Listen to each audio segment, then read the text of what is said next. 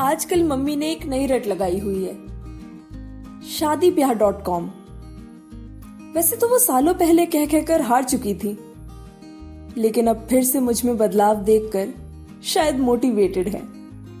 रोज एक नई प्रोफ़ाइल एक नया रिश्ता, पता नहीं कहाँ से ढूंढ लाती हैं। बड़े वक्त बाद एक लंबी लड़ाई लड़के मैंने भी हथियार डाल दिए हैं। कुछ दिनों से मम्मी मेरे पास ही आकर रह रही हैं। मैं दिन भर ऑफ़िस में होती हूँ तो वो मोरों के साथ खेलकर अपना वक्त गुजार लेती हैं। शाम को मेरे आने तक वो कभी पकौड़े, कभी समोसे, कभी हलवा बनाकर रखती हैं। और मैं जब ये सब छोड़कर फ्रूट्स खाकर सो जाती हूँ तो एक नया युद्ध शुरू हो जाता है। मम्मी के रहने से यूँ ही रूटते मनाते, खाते, पीते, मेरा बचपन फिर से लौटने लगा है। मुझे महसूस हुआ कि बीते सालों में कितना कम वक्त बिताया है मैंने घर वालों के साथ। पर इस बार मैं कोई कसर नहीं छोड़ रही। Shopping movie night evening walks हर शाम मेरे घर आने के बाद कोई ना कोई प्लान बन ही जाता है। पर इधर कुछ दिनों से वर्कलोड और शादी ब्याह डॉट कॉम ने मेरी नाक में दम कर रखा है। एक दिन घर लौटते वक्त मेरी गाड़ी खराब हो गई। अक्षय मेरे घर के पास ही रहता है। वो घर छोड़ने आया मुझे तो मम्मी बाहर ही मेरा इंतज़ार कर रही थी। मम्मी को देखकर अक्षय भी गाड़ी से उतरा। और उनसे मिलते ही गुगली फेंक दी। मेरी ओर देखकर बोला, कि तुमने तो बताया ही नहीं कि तुम अपनी बहन के साथ रहती हो? मैंने घूर कर अक्षय को देखा और बोला, क्लीशे, कुछ नया ही बोल लेते? मम्मी, ये अक्षय है। हम ऑफ़िस में साथ काम करते हैं। मेरे इतना कहते ही अक्षय ने आँखें बड़ी करते हुए अपने खुले हुए मुँह पर हाथ रख लिया। जैसे आज जाने कितना बड़ा राज पता चला हो उसे। फिर तुरंत ही झुककर उसने मम्मी के पैर छुए। मम्मी ने तो जैसे उसी वक्त उसे अपना दामाद मान लिया हो।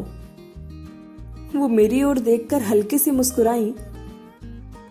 फिर उसे अंदर बुलाया, चाय पिलाई गरम गरम पूड़ियाँ तली और ज़ोर दे देकर खिलाया।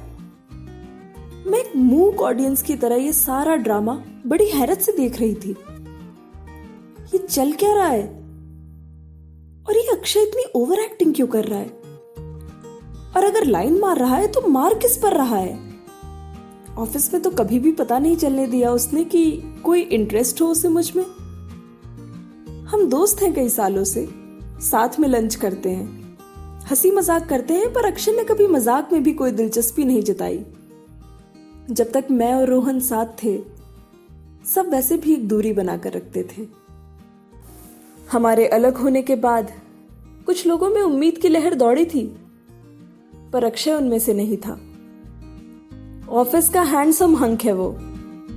पाँच फुट दस इंच लंबा, सीना चौड़ा, पेट अंदर, फोर पैक एब्स, लेकिन और कोई ऐब नहीं उसमें।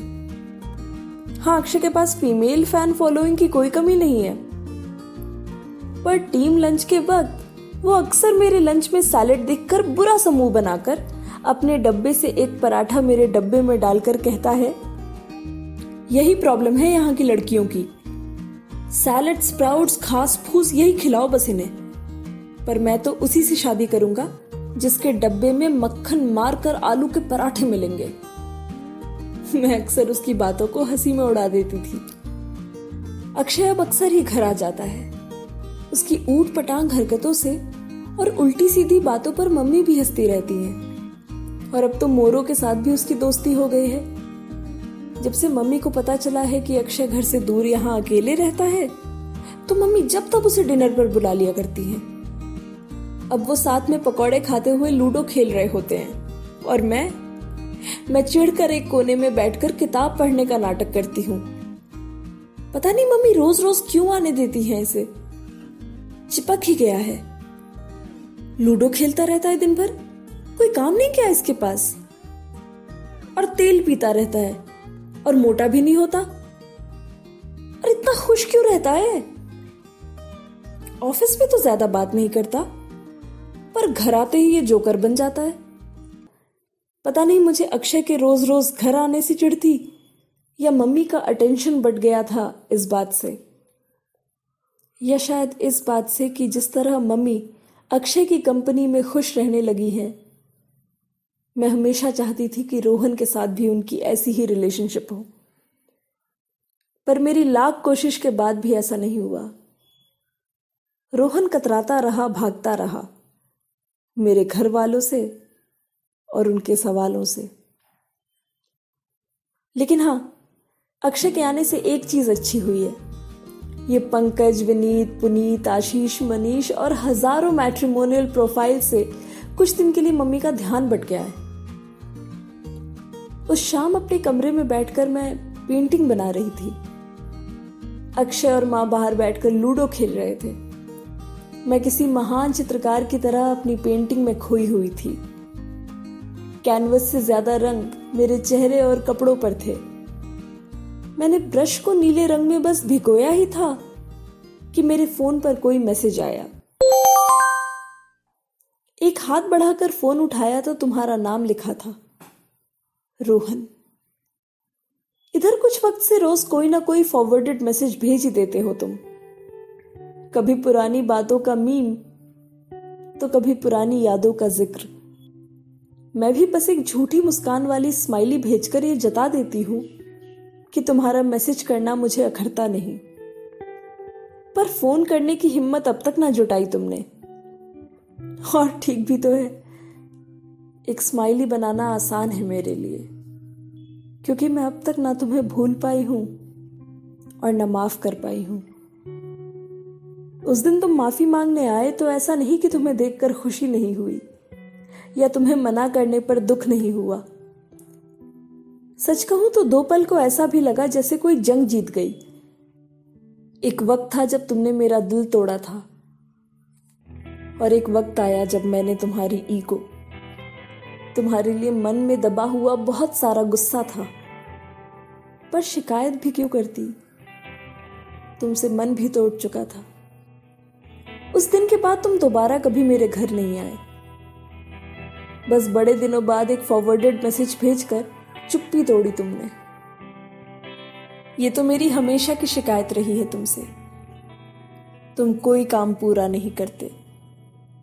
रुके नहीं, गए नहीं, और वापस आए तो ठहरे नहीं। तुम कभी पूरी कोशिश करते ही नहीं।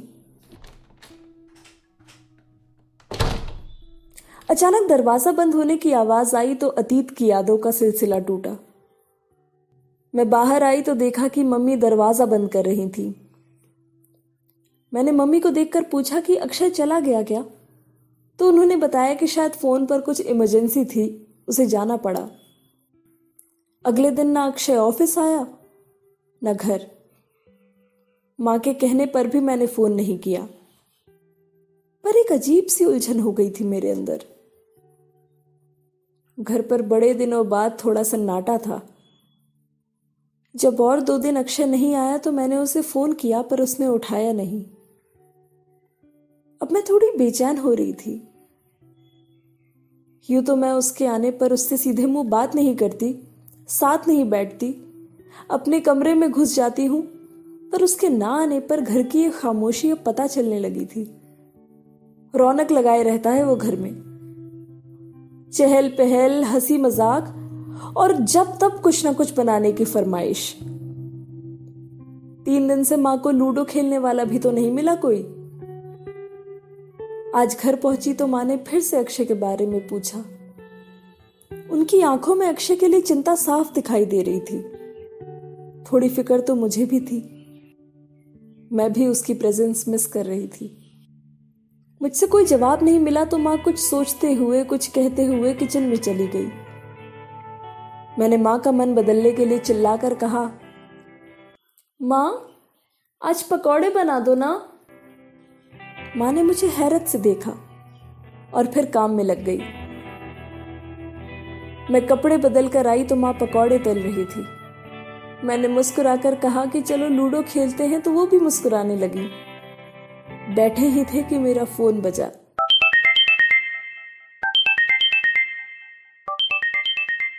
शायद अक्षय का फ़ोन हो ये सोचकर मैं तेज़ी से फ़ोन की ओर बढ़ी। फ़ोन पर रोहन कॉलिंग लिखा देखकर माँ मुझे हैरत भरी निगाहों से देखने लगी। मैंने फ़ोन उठाया तो तुम्हारी भारी सी आवाज़ आई। तुम मुझे डिनर पर लेकर जाना चाहते थे। मैंने मना किया तो तुम जिद करने लगे। फिर इतने हक से तुमने मुझे आने को कहा कि मैं मना ना कर सकी।